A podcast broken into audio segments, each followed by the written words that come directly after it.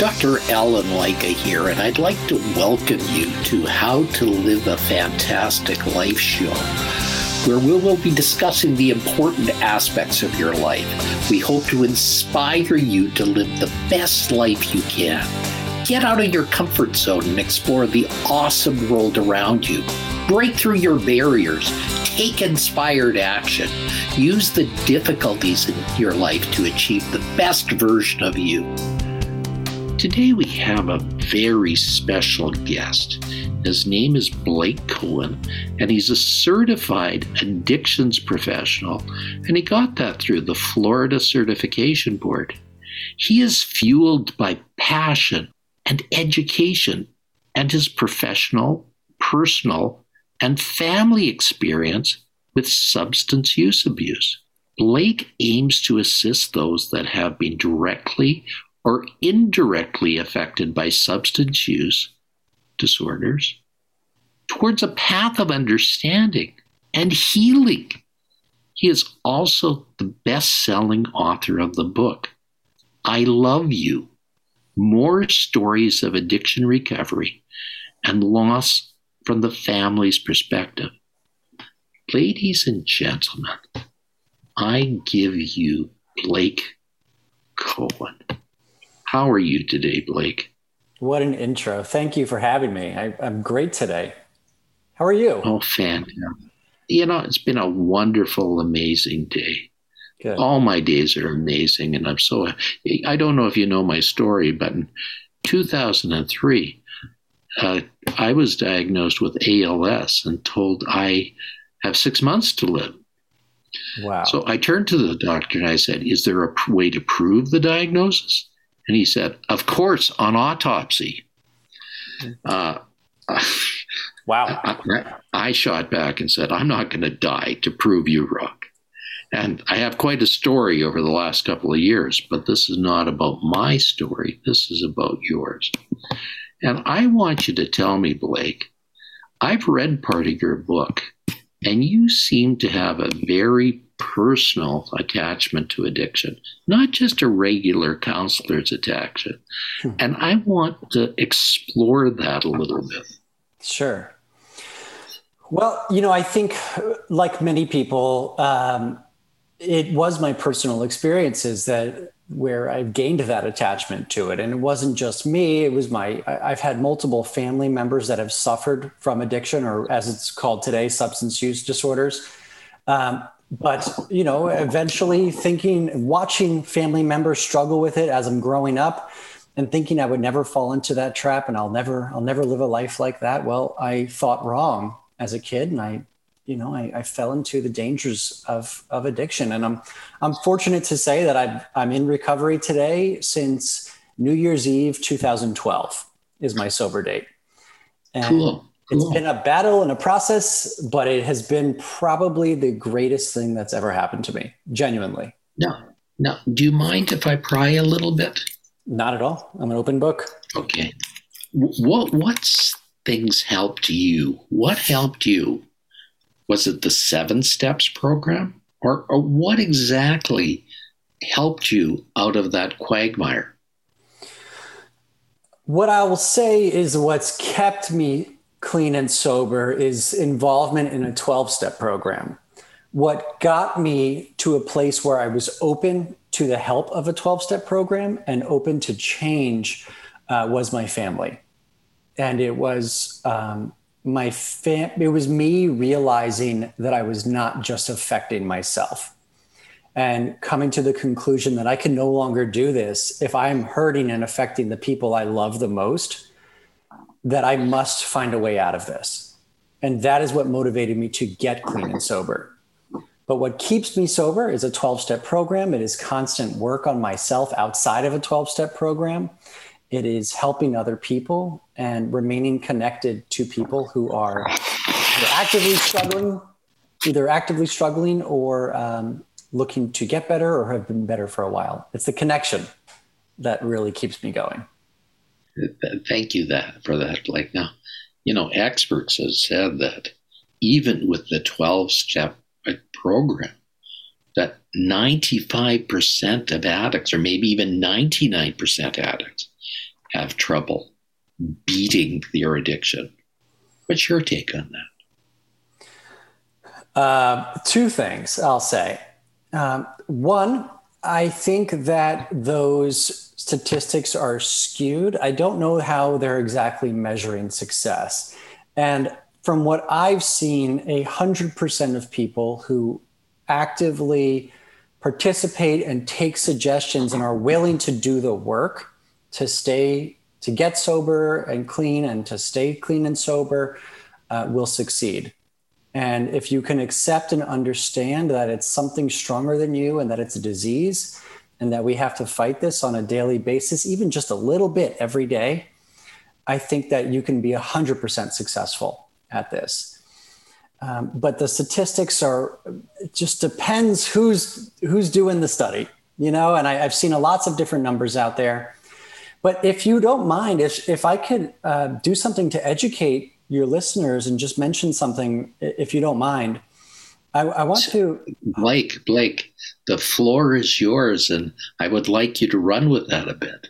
Well, I appreciate it. I think a big piece of why those statistics are so abysmal is the stigma that's often associated with, with having an addiction problem. And it's this, if I went to the doctor and was diagnosed with diabetes, the doctor would tell me, okay, you need to do this, do that, follow up with that. I mean, you're gonna have to maintain a healthier lifestyle. Um, but being diagnosed with addiction comes with a label. And oftentimes that label is the word addict or alcoholic or junkie or whatever it may be. So what I'm trying to do, and many other people are trying to do, is to change the terminology that we use to describe somebody who suffers from an addiction. And it no longer using the term addict. I'm trying to get rid of that word addict because of the stigma associated with it. Because if I say addict to you, there's a mental image, even for me, someone who's in recovery now for a long time and knows many people in recovery and many people struggling, I hear the word addict and I automatically go to a bad person or a person who's on the street, who's cleaning, you know, there's a, there's a negative connotation. So what I would love if, if we could all make an attempt in our day-to-day life to stop using terms like addict or alcoholic and saying something like a person who struggles with addiction or a person who has a substance use disorder, a person who has the disease addiction. Blake, I commend you for that. That really is what's necessary. You know, words cause messages, they cause images, and they cause labels, and they gunny-sack people into categories. Yes. And all those things act, cause us to act towards that. When I think of an addict, I think of a person that's an alcoholic, passed out in the street, or a person taking a needle, sticking it into their arm. Now, that's not what an, a, a person with substance abuse is. They're going through a time when they're recovering. So again, we have to realize and applaud people for the recovering that they're doing. They are the true heroes in our society. And also to understand that somebody who's not recovering yet, but who is addicted to a substance, if we look at them from a medical perspective or a psychological perspective, it's somebody who's gone through trauma and is looking for ways to cope and to self-medicate with feelings that they can't cope with. So they're looking for something outside to make them feel better. And that's yes. the reality of the disease. I'm somebody who was never on the street. I was somebody who never shot up and used needles. Um, I had my fair share of being passed out, I'm not going to lie. But the truth is, is I come from a nice home. I come from nothing broken. I worked my jobs the entire time that I was struggling. And I wasn't the person that you would ever imagine. If you saw me in active addiction, you would have no idea. But it was a secret. I was living a double life because I was so scared to tell somebody I couldn't stop taking these pills every day. I couldn't stop drinking. I hear you, I hear you like, like I'm going to t- change gears for a bit. In my book, The Secrets to Living a Fantastic Life, I refer to love as a golden pearl, as something that's really important in people's lives. How does that apply to addiction? I'm going to say this, and it's going to sound as cheesy as humanly possible, but love is everything in helping somebody overcome a substance use disorder. It is everything. because when you're in that addiction, you feel unlovable. And yes. to know that there are people out there that, whether it's tough love or overwhelming love or connection, but there's people out there who have your back and are willing to trudge that road with you of re- early recovery. That love is what can carry somebody from active addiction to a, a, a life in recovery. Cool. Now, how does an addict move to self-love? And I'm going to correct you right there, that word addict. Yes, you, you, you see, the problem is the words are so ingrained. You know, I, I'm a doctor. But that's been the word I've always used. Of course. So let's, let thank you for correcting me. No, that's okay. And let's and that's, move on. And I hope you don't take offense to it. It's, it's something that I try to do to help people. And it, I, it, not coming from a bad place at all. I know that in the end, though, if we can all change that terminology, we can change the results of this epidemic that we're currently in. Not the co- the COVID epidemic, but the uh, addiction and opioid overdose epidemic that we're in. So how how did you move to self-love? A lot of introspection, um, a lot of guidance from other people. Uh, I've always heard this phrase early on that if you want to build self-esteem, you have to do esteemable acts.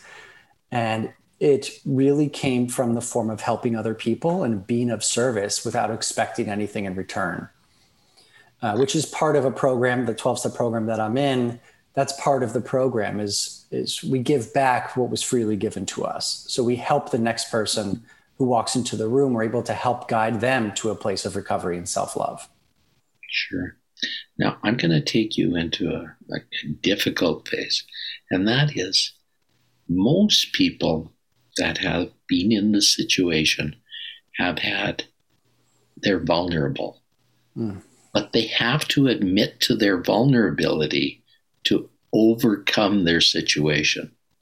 Yes. How did you, what was your relationship with vulnerability, and how did that help you? Or how did you arise and become as you are through that vulnerability? Vulnerability is something that I have developed. The ability to be vulnerable, I'll say, has something that I've developed over the course of the last nine years or so. Um, I could tell you for the first three months of my recovery, I was still in the habit of wearing the mask that everything is perfect. I don't need to show you my pain. I'm good. I got this. And it took me letting those walls down and admitting weakness at times, or admitting that I'm struggling or that I don't know how to do something, and asking for help. Uh, it t- took a while, but that is really what has changed my perspective. And now, um, as you can see, I'm somebody who openly talks about my struggles, because what I found about vulnerability and this, the amazing truth about it is that it, that's the true connecting piece that connects me to you and me to anybody. I've had talks with strangers where I've opened up about myself within the first five minutes. And all of a sudden I'm in the grocery store having this incredibly deep conversation with somebody I'll never see again, but connected on a level that I never would have if I just kept it surface level. That's amazing. So now we're going to go to another one. Another one of my golden pearls is empowerment. How did you become empowered? And how do people that were or are in a situation like you were get empowered? That is a great question. And to me, vulnerability is easy. Um, empowerment or feeling empowered is a is a fight and a struggle sometimes for me. Um, I like to beat myself up. So to feel empowered, um, there's days where I just have to put one foot in front of another and just do whatever the next right thing is, or the next, the next thing that I know I'm supposed to do that's good, so that I can feel uh, that sense of empowerment or self-esteem. To, you know, actually the best way that I can put this is that, and why I say sometimes that I'm blessed to be in recovery from a substance use disorder, is because the recovering process requires me to make progress on a daily basis. It requires me to constantly be introspective and see where I can be better in my personal, my financial, my relationships. It makes me look at myself and evaluate myself constantly. And I think that's how I feel empowered, is little bits at a time, and then taking the time to do an inventory and look back and say, wow, look what I've accomplished in the last three months. And helping people understand too, that you make progress little baby steps at a time. Got two more questions for you, sir. Sure. If you met a younger version of yourself, what advice would you give? Man, I think about this question all the time. Would I change? Would I give myself advice? Um, I there's there's this part of me that wants to go back and say, don't pick up that, don't take that pill, don't don't take that drink, don't date that girl, don't. There there's parts of me that wants to do that, but then I don't think I want to give my old self advice. Um, I think the only piece that I would say is that it's okay to be vulnerable, and it's okay to ask for help, and you are lovable exactly the way that you are, and you don't have to pretend to be someone you're not.